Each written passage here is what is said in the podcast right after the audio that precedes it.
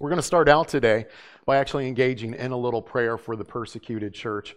Um, and, and, fitting that we're actually discussing this today, begin, being that we're launching into a new series on the church. Let's uh, open up with just some thoughts and attitudes, taking these ideas before God. I'm asking you individually to be praying the things that, that uh, on the topics that we're about to mention. So if you would, just collectively as a family where you're sitting or even alone, go ahead and speak to the Lord as I bring out each one of these ideas. Let's first begin by praying that God would advance his kingdom through the suffering of the saints as he has done throughout history. So just turn your mind to the Lord right now and let's pray.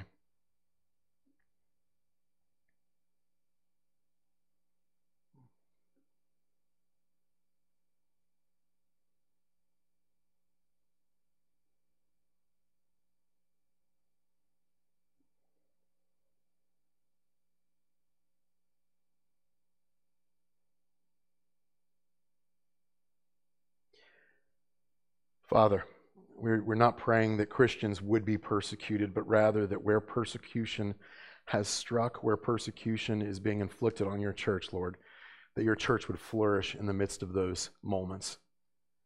That it would be the case that, that none of that suffering was wasted, but that it would advance your kingdom. Lord, we're praying that together, and we agree together in your name, Lord Jesus. Amen. Let's spend a few moments and let's Pray for the encouragement and the comfort of our brothers and sisters in the midst of prison, in the midst of persecution, enslavement, um, suffering either emotionally or because of stigma, or suffering because um, they're actually being targeted with physical violence.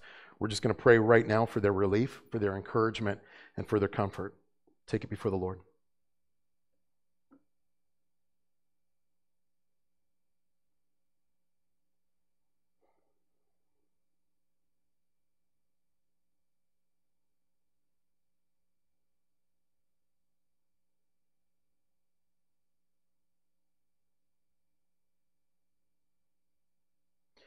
Lord God, where your saints are at their breaking point, where our brothers and sisters are, are suffering to the point where they don't know what they can do. Father, we're praying a peace that surpasses all understanding upon them. And Lord, that if it is possible, that you would give them a season of refreshment even in the midst of their suffering and persecution. God, we trust you with their lives, and I know that they trust you with their lives. In the midst of all of these things, God, I pray, encourage them, embolden them. And lastly, let us pray together right now for boldness. Um, in the book of Acts, as the church began to experience persecution and the disciples came back and they gathered together, they didn't pray for more comfort. They didn't pray that, that things would just go away and the difficulties would not be there. They didn't pray to be embraced by their persecutors. What they prayed for was boldness. And that's what we want to pray for the church right now boldness for them and boldness for us, that we would take um, their example and that we would speak more boldly for the cause of Jesus Christ and be more courageous because of what our brothers and sisters are experiencing. Let's pray for that, that we would all be emboldened by the faith of our brothers and sisters in the midst of their trials.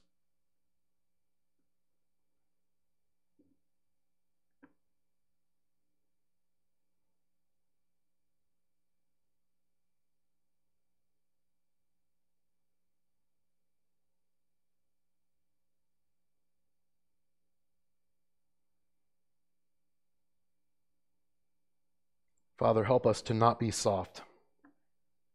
Lord, help us to show the courage of other believers around the world, the courage that they're showing. Lord, you declared that all who live desire to live a godly life would be persecuted. And Father, right now, we just want to ask that even in the midst of whatever suffering or stigmas that our culture places on us, Father, that we would be bold, that we would speak boldly in your name, not concerned about what this earth is doing, Uh, or c- can do to us, Father, but operating in fear of you and because of respect for you, that we would be bold with our faith.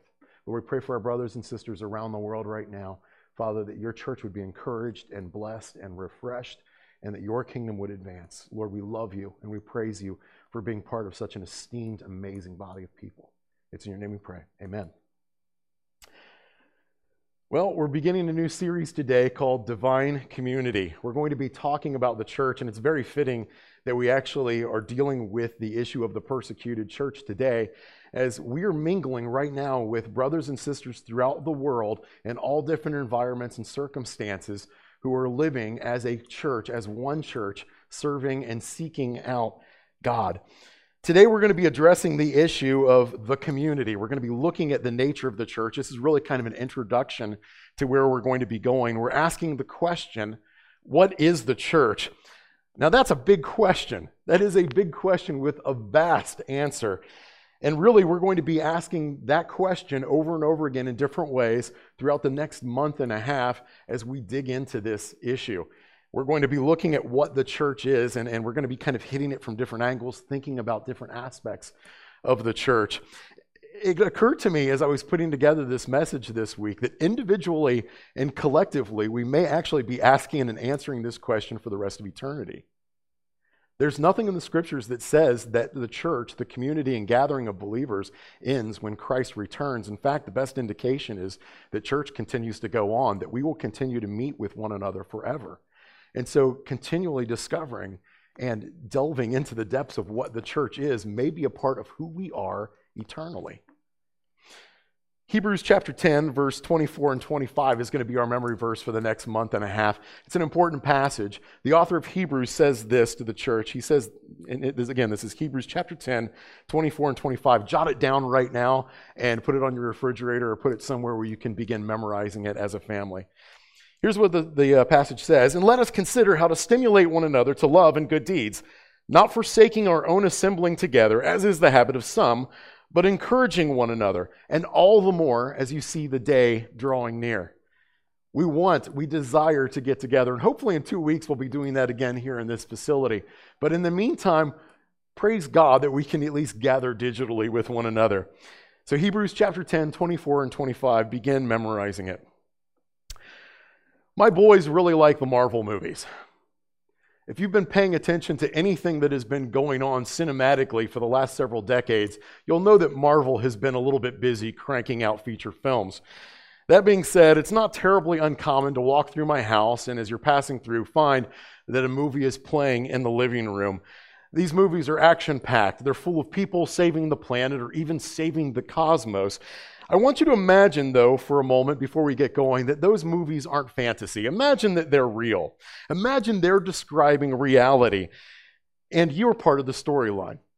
You're one of the heroes. You're one of the people who, day in and day out, are saving the world based on your courage, based on your heroism, based on your engagement. Imagine that is the case. You are in the midst of saving the earth or even the cosmos. If that were your real life, I want you to imagine not talking about it. Imagine not thinking about it. Imagine never letting it enter into your conversation or your thought life. Can you imagine a situation where this would not enter into your daily plans? Can you imagine having such an audacious, amazing mission, being so productive in such a powerful way, and not thinking about it or not dealing with it? If we knew how much more powerful how much more valuable, how much eternally hangs in the balance because we are part of an enterprise that God has called the church. You'd find that Avengers comparison weak at best. Many of you might be thinking, Ben, that's, that's hyperbole. Clearly, working with preschoolers or taking out a bag of trash after services is not equitable to saving New York City from a nuclear warhead. And you're right, one of these things has a ripple effect that enters into eternity, that alters eternities. One of these things fulfills the mandate of Almighty God. One of these things places you in the most prestigious organization in the whole course of human history, indeed, in the whole course of the existence of the cosmos, and it's not being an avenger. If we can begin to understand the church through God's eternal eyes, if we can see how He views our role in it, if we can see and understand what the church is, you will understand, we will understand that we are part of the most profound project in all of universal history. Let's spend some time over the next few months thinking about the church. We'll begin with a word of prayer. Our Master, we want to pray your blessing on this discussion today. Help us to think about the church. Again, Lord, as, I, as I've just said, help us to see ourselves and our role in your church through your eyes. that we can understand what significant roles we play in the whole course of eternity. Master, as we begin to unpack the church today, I pray your blessing on this study. Again, Father, help us to commit to memory and our understanding, our deep understanding, what it is to be part of your church. We love you, God. Give us insight, give us perspective, and may eternity be changed because of what we hear today. It's in your name we pray. Amen. Today we're going to be discussing three things. We're going to be looking at misconceptions of the church, firstly. Misconceptions, we'll be talking about things the church isn't. And secondarily, we want to talk about some basic biblical definitions of what the church is. So we'll dig in on the issue of understanding the church. Lastly, I want to talk about how the church is ultimately God's project, and we'll try to see the church as God has portrayed it to us in Scripture. Let's begin by discussing what the church isn't. Profound misunderstandings do more damage than a lack of understanding. Let me say that again.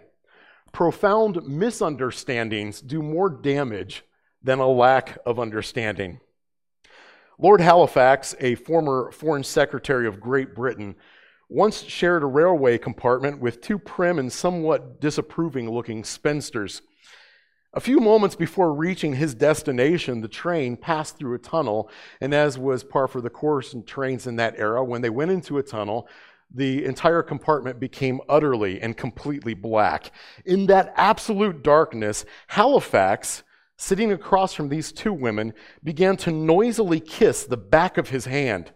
He did so several times in a sloppy and somewhat suggestive manner. When the train drew into the station, he rose and he lifted, doffed his hat in a gentlemanly way, and he said to the two women sitting there, May I thank whichever one of you two ladies I am indebted to for that charming incident in the tunnel. He then beat a hasty retreat, leaving the two ladies glaring at one another. A profound misunderstanding can do more damage than an outright attack. The church is the most powerful institution in human history. You might not see it that way, but God has suggested that that is the case, though it's not strictly a human institution. So, our intelligent adversary has done a lot of work to plant the wrong ideas about the, what the church is in the minds of believers collectively, in the minds of the world, and in our minds individually so as to nullify the power of the church. Let's talk about what the church isn't. The church isn't, first of all, a physical building. The church isn't a physical building. Now, our language betrays us on this issue because we almost always talk about this the wrong way. So we'll say things like, it's time to go to church. That's theologically incorrect. The church is not a location. We'll say things like, behave yourself at church. And that doesn't make any sense because the church is not a physical place. In the New Testament, no physical structure is ever referenced as the church, not once. Though we do get reference to a spiritual structure. While the church is not a physical building, there is a strong indication in scriptures that we are to think of the church as a building. Open your Bibles to Ephesians chapter 2. Ephesians chapter 2. We'll look at verse 19 through 22. Ephesians chapter 2. Now, we'll cycle back to this particular issue later on, but here's the only sense in which the church is a building it is a building in the sense that we are the building, the structure being made by God. Ephesians chapter 2, 19 through 22. So then, you are no longer strangers and aliens, but you are fellow citizens with the saints and are of God's household having been built on the foundation of the apostles and the prophets, Jesus Christ himself being the cornerstone, in whom the whole building, being fitted together, is growing into a holy temple in the Lord, in whom you are also being built together into a dwelling of God in the Spirit. So, the only sense in which the church is a building is the sense in which God is making us into a sort of spiritual structure to house His work and His features in life. We don't go to the church, we are the church. So the church is not a physical building. Secondarily, I want to mention that the church is not a social club. This has become a dangerous way to think about what the church is and what the church does. It's a country club. It's a place full of amenities. It's a place where you get together to socialize with people. Now, I love the family of God that meets in the church. It's a wonderful thing. But it is not the whole purpose for which God designed and developed this entity known as the church. Think of this as kind of the misconstruing the church in Burger King terms. Burger King terms. For those of you who've been around for a while, you remember Burger King's old advertisement campaigns said this have it your way. Have it your way. And the idea was you can develop your own hamburger, you can make it yourself, it can have all the components that you want on it. Many of us take this attitude when it comes to the church. So I want you to imagine a very nice country club. Think about a nice country club. It's got a gymnasium, it's got a weight room, it's got a coffee and juice bar that's fantastic, it's got tennis courts, game rooms, pool tables, maybe even a pool. Here's a question Would any of these things make your church experience better? Would these amenities make your church experience better? Now, most of us immediately would react with a no. No, of course not, because we know that that did not have a role in the first century church. They didn't have pool tables, and yet they still conducted church. But there's some part of you probably that hears a list like that and thinks, yeah, that'd be kind of cool. It'd be kind of nice to have those things as part of the church.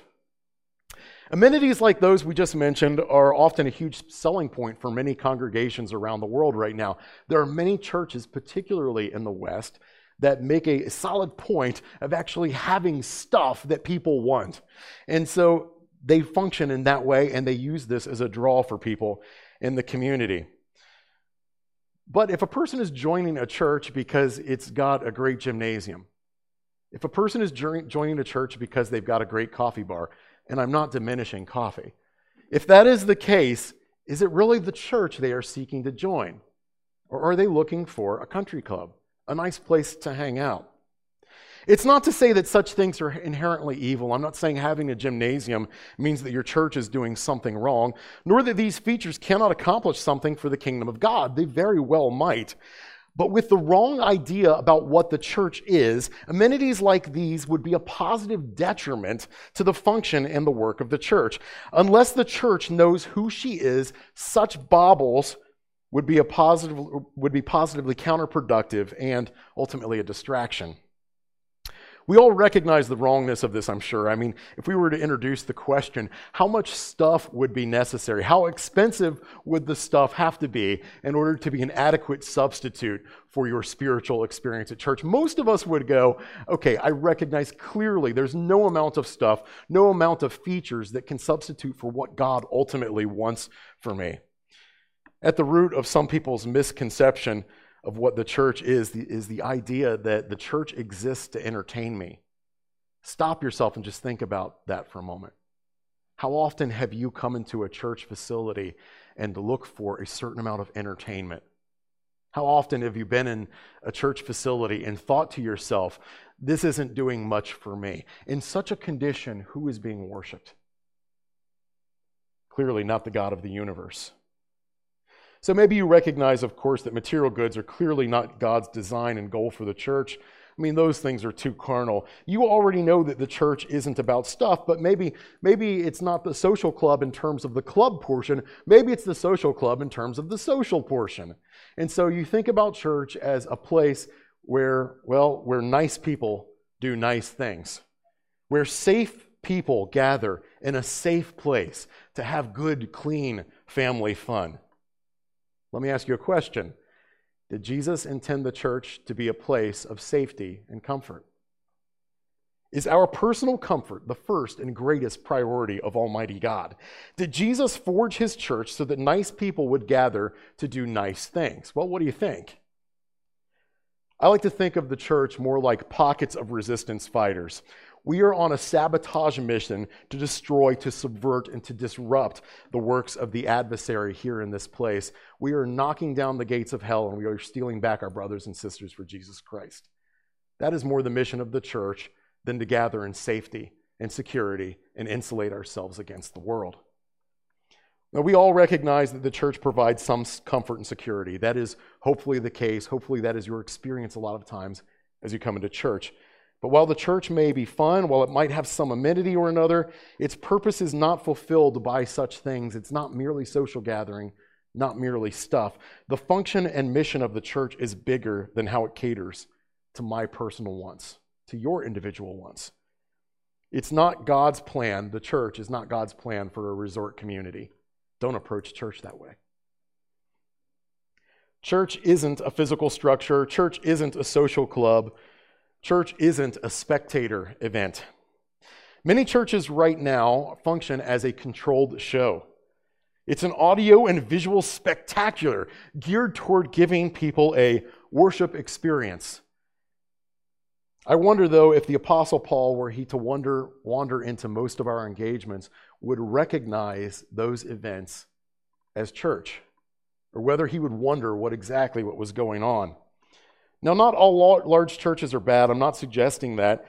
But any church that allows the members of its congregation to believe that God's plan for his family here on earth is showing up in a room and observing a production, any congregation that allows its members to think that is misguided.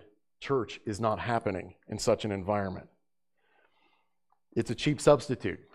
God desired for us to have an enormous menu, an elaborate meal, and when we just have people show up and observe a show and leave, it's like handing them cotton candy. Spiritually, they are experiencing, experiencing a nutritional deficit. There's something in the church called the 80 20 pattern. Anybody who's worked in the church for any amount of time is usually familiar with this idea. The 80 20 pattern means this that generally in most churches, about 80% of the work of the church is accomplished by 20% of the people. 80% of the work of the church is accomplished by 20% of the people. This is a stadium problem. Think about church like a sporting event. Um, in a sporting event, this is the way that uh, Kyle Idleman describes this. A number of people are running around like crazy, desperately needing a break out on the field. They're working hard, they're performing, they're putting on the show. Meanwhile, a host of people who desperately need exercise sit in the stands and watch them run around like crazy, and all they do is sit and judge what is going on. The Church of Jesus Christ is not a spectator event. It was not God's plan that a group of people would just watch a few people engage in church. Church is a whole body enterprise, it is a whole body exercise. Every member of the congregation is meant to be part of the work of the church. So we've talked about what the church isn't. The church isn't a physical building, the church isn't a social club, the church isn't a spectator event. Let's talk about what the church is. The church is the gathering of God's people. The church is the gathering of God's people. We are the called out ones. In the Greek, the original term for church is ekklesia. Ekklesia comes from two Greek words, ek, which means out of or from, and uh, uh, kaleo, which means to be called or to be called out. We are the called out ones, the ones who are called out. Called out from what, you might be asking? Well, we're called out from the world. We're not meant to be like everything else. Look around the room wherever you happen to be sitting right now. These things are passing away. The physical structures, the physical entities are not here forever. There are people in your room that might be eternal. There might be people sitting around you that will last forever. You yourself are called out from this world. You will endure into eternity and last forever. So you're called out from that which is perishing. You're also called out from that which is profane. By profane, I mean ordinary. This universe, this world is full of ordinary things, and you are, in a sense, called out. You're holy. You're set apart for the purposes of God. You, church, are called out. But we're not just being called away from something. The standard use of the term uh, um, ecclesia was to be called out, but to be called together. And so that is what is happening with us as the church. We're being called together, to gather together. This calling is church. It is the calling together of those who are eternal beings, who are holy beings, who are set apart for God's purposes. And so the church takes two forms as it's being discussed in the New Testament scriptures. The first form is the local church. Now, if you asked anyone in the first century, if you were to talk to anyone in the first century and say, What is the church or what church do you go to? their response would not be to name a denomination. Even though they had different theological ideas sometimes, they wouldn't name a denomination. They wouldn't say anything about a pastor or a leader of the church. They wouldn't designate um, facilities or any kind of a building. What would they talk about then? Well, they would simply reference a region. What church are you from? Well, I'm from the church of Thessalonica or from Ephesus, or I'm from the church at Cyprus. They would reference a region because they were part of the local church. If you take nothing else from what I'm saying today, I want you to retain this. Unless and until you are part of a local church, you're not part of the church. Unless and until you are part of the local church, until you have plugged into a body of believers and are participating with a group of people in a region, you're not part of the church. So if you're one of the individuals who thinks video feeds will be a complete substitute for the church experience, now I know we have to do it right now. But if you if you long term think all I'm going to do is watch a video and I have therefore experienced God's plan for me, you're missing out. It's not what God called you to. It's God's design and desire that every Christian be plugged into a congregation, a fellowship of believers. It's his plan for forging who you are for eternity. There is a sense in which we are meant to be a local church, but that local church is just a pocket of the church universal. The term Catholic, as it was used in its original term, means universal. And so there is an idea in which we, every one of the local congregations, is part of the Catholic Church or the universal church. That is, every church, every member of Jesus Christ's kingdom from all time in history, from the very beginning of the church all the way up until the very end of the church, and the last human is born. All of that time and every congregation meeting everywhere in the world, all of that taken together is the church universal. That is the church that has not yet gathered once in human history, but it will. 1 Thessalonians chapter 4, 16 and 17 describes this amazing inaugural event, the gathering of the church universal. 1 Thessalonians chapter 4, 14 through 18. This is hard to even wrap your mind around how tremendous, how amazing this gathering is going to be. Think about the persecuted church we mentioned earlier and the video we watched together as we think about these believers in different places in the world and their struggles and their difficulties. Imagine every one of us from all of human history gathering together for the first time as Christ's bride, Christ's church. 1 Thessalonians 4 14 through 18. For if we believe that Jesus died and rose again, even so God will bring with him those who have fallen asleep in Jesus. For this we say to you by the word of the Lord, that we who are alive and remain until the coming of the Lord will not precede those who have fallen asleep. For the Lord himself will descend from heaven with a shout, with the voice of an archangel, and with the trumpet of God, and the dead in Christ will rise first. Then we who are alive and remain will be caught up together with them in the clouds to meet the Lord in the air. And so we shall always be with the Lord. Therefore, comfort one another with these words. Are you comforted by those words? Can you imagine what this will be like? The absolute victory, the crossing of the finish line as the church gathers together in its complete form, the dead raised, those who are alive together in Christ gathered to him in that moment. What an amazing thought. Let your, let your heart and mind go there occasionally. I had a, a good friend in Christ that back at the, uh, at the front end of the internet age used to occasionally email me. And the email would come in and it would just say this, this phrase Today could be the day. Today could be the day. This could be the day when we are united with Christ. Be encouraged, be comforted by those words and by that moment that it is on the horizon, it's coming for us. Why do God's people gather? We know that we are the called out ones, but, but why? Why would He call us together? Well, in short, firstly, because God directed us to. God knows better than you and I do. Amen? God knows better than you and I do what we need and how we might be best developed into His likeness. And the church is His plan for that. This gathering of believers that would get together. You might think to yourself, I'm not a person who likes other people, I'm not a people person tough. God called you to be a people person. He called you to be around other human beings, even if they rub you the wrong way, maybe especially if they rub you the wrong way, because He's training you to be like His Son. There are thousands, tens of thousands of reasons we might identify as to why God developed the church, but I'm just going to list a few reasons that were just, they just popped to mind immediately as soon as I thought about what church is this past week. Number one, the familiar and the novel. The familiar and the novel. I had a uh, professor in uh, college at Miami University. He was a, a non Christian, but he did go to a Universalist Unitarian church, which is to say, he went to a non church that tried to feel like a church. Uh, in the midst of going to that congregation, he, he said to us in our gathering, he said, Nobody goes to church to experience something new. And I immediately objected. Of course, we go to church to experience something new. There's a sense in which every time we get together, we experience something novel. Even if the teachings are familiar to us, there should be some aspect of gathering together and experiencing the teachings together that still alters who we are for eternity. There's a novelty to getting together. But God didn't just want novelty. It's not just that we gather together so we can know more things. God also desired that we experience the familiar.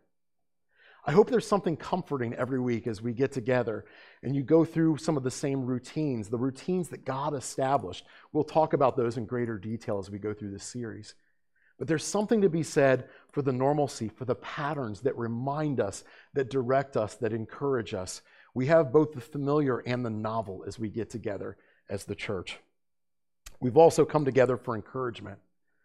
There is a sense in which we are so different from that world that when we come together here, we find a familiarity, a familyness that transpires that gives us courage and strength to go back out and to face down the world again and to, to be God's people in that place. This is a place for rebuke and for reminders. There's a sense in which when we gather, I should be experiencing something that tells me my life is wrong or my life is going in the wrong way, that I need to refocus or redirect. And that's part of why we get together with other believers. We also gather together for worship. It's not just simply that we gather together to look at one another and experience one another, but collectively, as we all get together, we turn our eyes to Him we deal with Him. We think of Him. We give Him honor and praise and glory and lift Him up collectively. There's a rightness in the human condition when we give glory and honor to God. Worship is something we'll talk about specifically in the midst of this series as we go on. We also gather together, together for training. This is a place where I should be being refined, where there, I should be dealing with life in such a way that I am getting better and better and better, more and more like Jesus Christ. That is to be the case as we gather together the church as the church.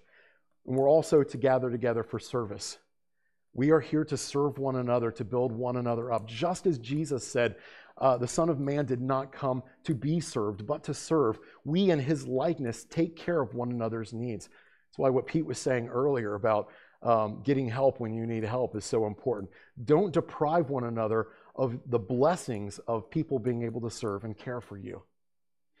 This is a very short list, and this is just impact of the church within the church. And again, a very short list. We haven't even stopped to consider what the church's impact on the rest of the world is.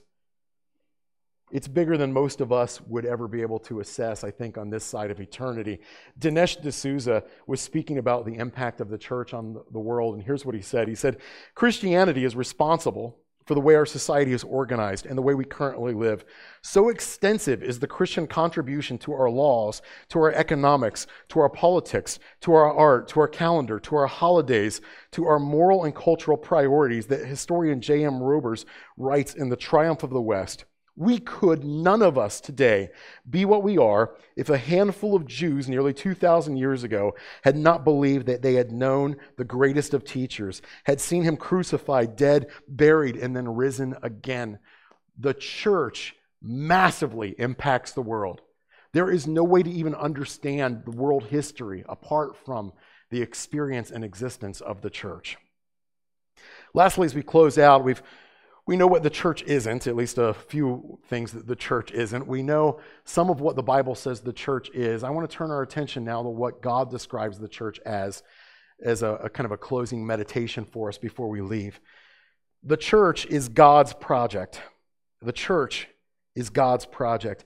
If you've ever felt personal pressure for what happens with the church, whether or not it grows, whether or not it, it flourishes and functions, if that has ever been a burden that you have borne in this life, take a deep breath and recognize that ultimately the church is God's production. It's something that He's doing. Now, we're a part of that production, but the entity that forged the cosmos, the one who brought all things into being and who will conclude all things, that is the entity that is responsible for the nature, function, and growth of the church. The church, as we mentioned earlier, is described as God's buildings. I want you to remember the three B's. We're going to discuss these three ways in which God describes the church it's God's building, it is um, Christ's body, and it is the bride of Christ. The building, the body, and the bride. Let's first of all talk about the building. Who builds a church? Who builds a church? Well, for like most Christians, you think, well, we do, don't we? I mean, we construct and build the church. We decide what it is and what it's going to be. But that's not the case.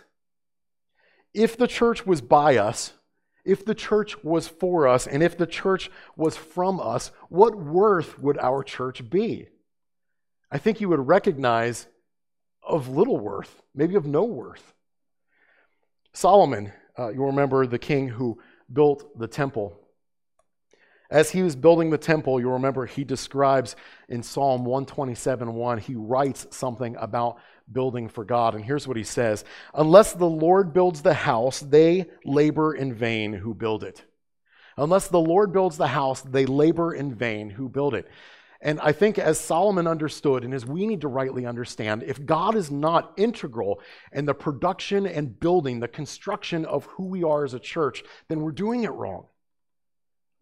The scriptures are clear about who builds the church. Flip your Bibles open to Matthew chapter 16, verse 16 through 18. Matthew 16, verse 16 through 18. This is one of the most amazing passages in the scriptures because it's Jesus speaking to his disciples. And he asks them this question as they're walking along, which is where so much of the teaching of Jesus happened. They're just walking along, and he, he says to his disciples, Who do people say that the Son of Man is? And he allows them to answer. And they say, uh, Some say John the Baptist. You're, you're like John the Baptist. And some say that you're like Jeremiah or one of the other prophets. You know, we've seen that you weep in public and that you mourn for the loss of people. So you're like Jeremiah the weeping prophet. But then Jesus turns to them and he says, What about you? Who do you say that I am? And Peter responds. Let's look at verse 16. Matthew 16, verse 16 through 18.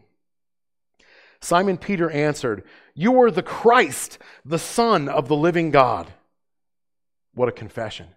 You are the Christ, the Son of the living God. And Jesus said to him, Blessed are you, Simon Bar Jonah, or Simon, son of Jonah, because flesh and blood did not reveal this to you, but my Father who is in heaven.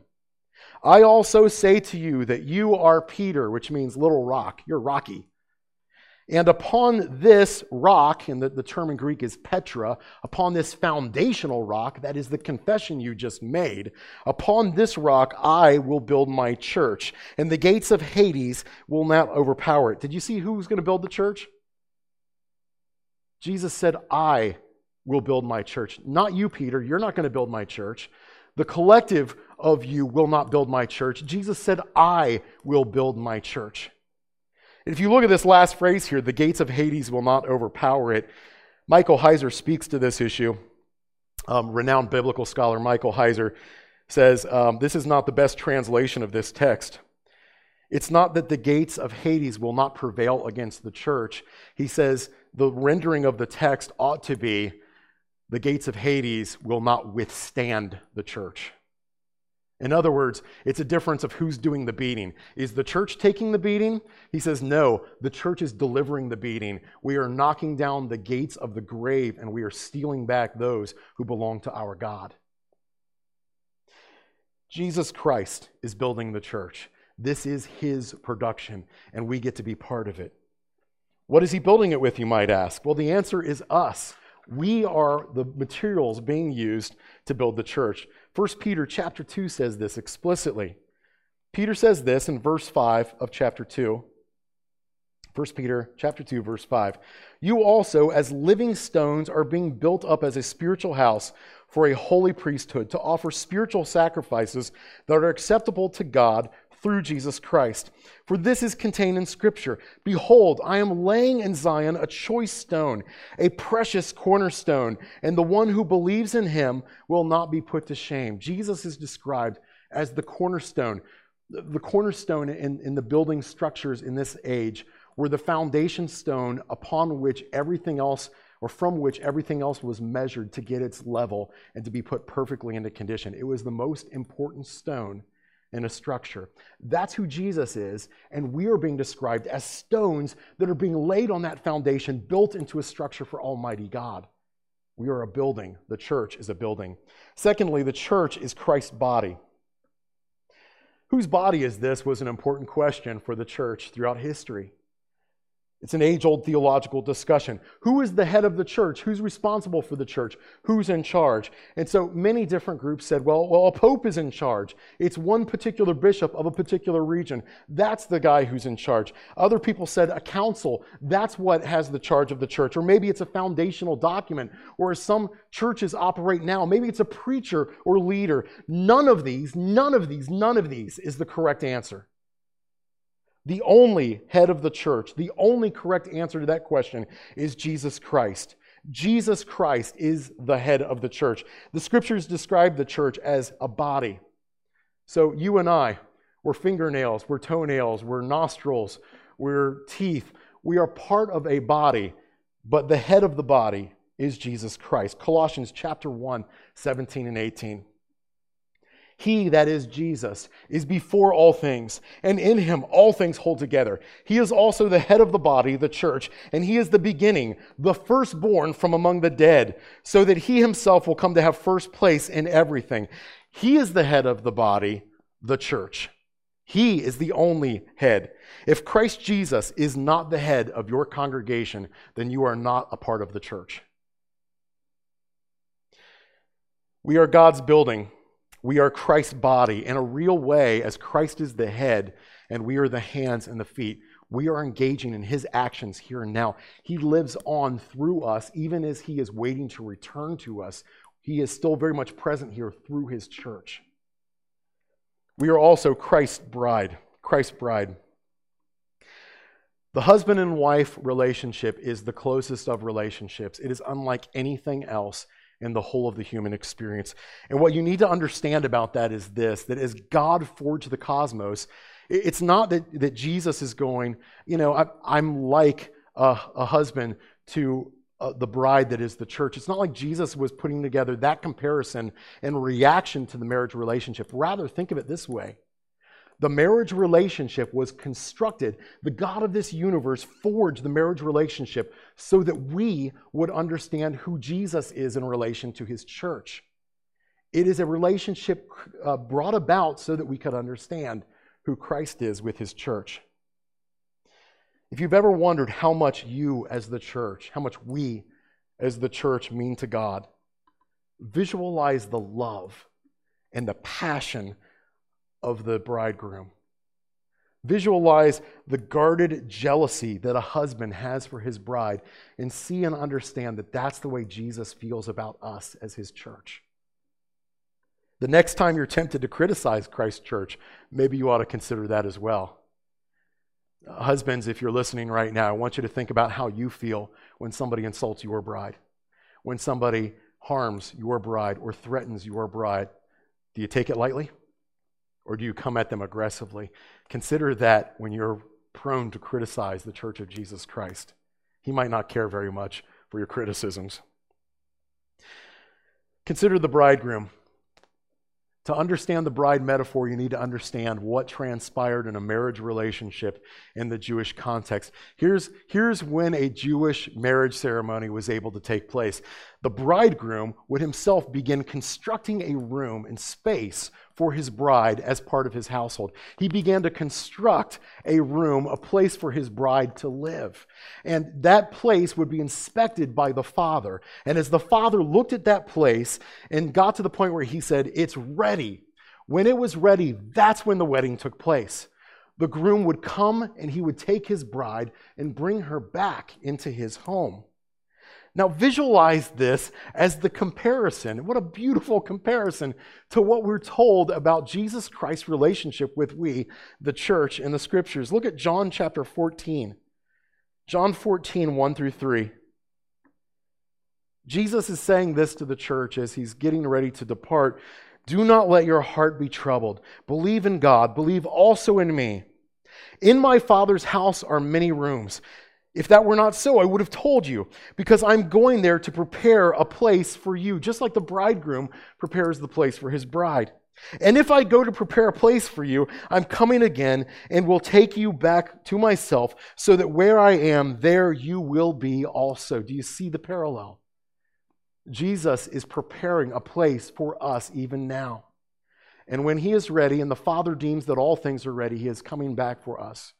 And we will be part of his eternal household, his eternal kingdom. Well, what's the role of the bride? If he's the bridegroom and he's readying a place for us, what is our role as the church? The goal, the number one goal of the bride is to be faithful, to be faithful to the groom, and to get herself ready for her husband. When he comes to pick her up for the wedding, when he comes to bring her back into the household, he wants to find her faithful and ready. And that is our role as the church. What does that look like? Revelation chapter 19, 6 through 8, describes the wedding feast of the Lamb. Revelation 19, 6 through 8. Then I heard something like the voice of a great multitude. This is John speaking of his revelation. Then I heard something like the voice of a great multitude, and like the sound of many waters, and like the sound of mighty peals of thunder, saying, Alleluia, for the Lord our God, the Almighty, reigns. Let's rejoice and be glad and give glory to him, because the marriage of the Lamb has come, and his bride has prepared herself. It was given to her, that is, the opportunity was given to her to clothe herself in fine linen, bright and clean. For the fine linen is the righteous acts of the saints. We are getting ready by our actions and activities right now. We are preparing ourselves for the coming of the groom, Jesus Christ. Here's, in conclusion, what we want to take away from week one as we've just generally begun discussing the church. Number one, know what the church isn't. Know what the church isn't. The church isn't a physical building, the church is not a social club. The church is not a spectator sport. We're all meant to participate. Secondly, know what the church is. It is the ecclesia. It is the called out ones, the gathering of God's called out people. This is both a reference to the local church, what we do here, and a reference to the church universal. And let your mind dwell on that gathering. Lastly, know that the church is God's project. God is building the church, and we get to be part of that structure. We are his building, and we are his body here and now doing his actions, and we are his bride awaiting the coming of our bridegroom. What, what beautiful illustrations of who we are as the church. Friends, let's go to our Lord in prayer. Master, we praise you that in your divine wisdom that you did not leave us individually here to try to pursue your will, but that you and your great insight and understanding, knowing who we are better than even we do, constructed the idea of the church. That we would become families, pockets of believer that are part of one great family, one universal church, that we might all be sharpened and changed and trained and readied for the coming of Jesus our Lord. Master, just now we want to engage in righteous actions as a body of believers here, as individuals, that we might prepare ourselves for the coming of your Son. Father, give us a vision of who we are as the church. Let it be a lens through which we see everything in our experience, through which we measure the whole of our existence. God, we love you. Thank you so much for loving us, even as the bridegroom loves the bride. It's in your most precious name that we pray, Father. Amen.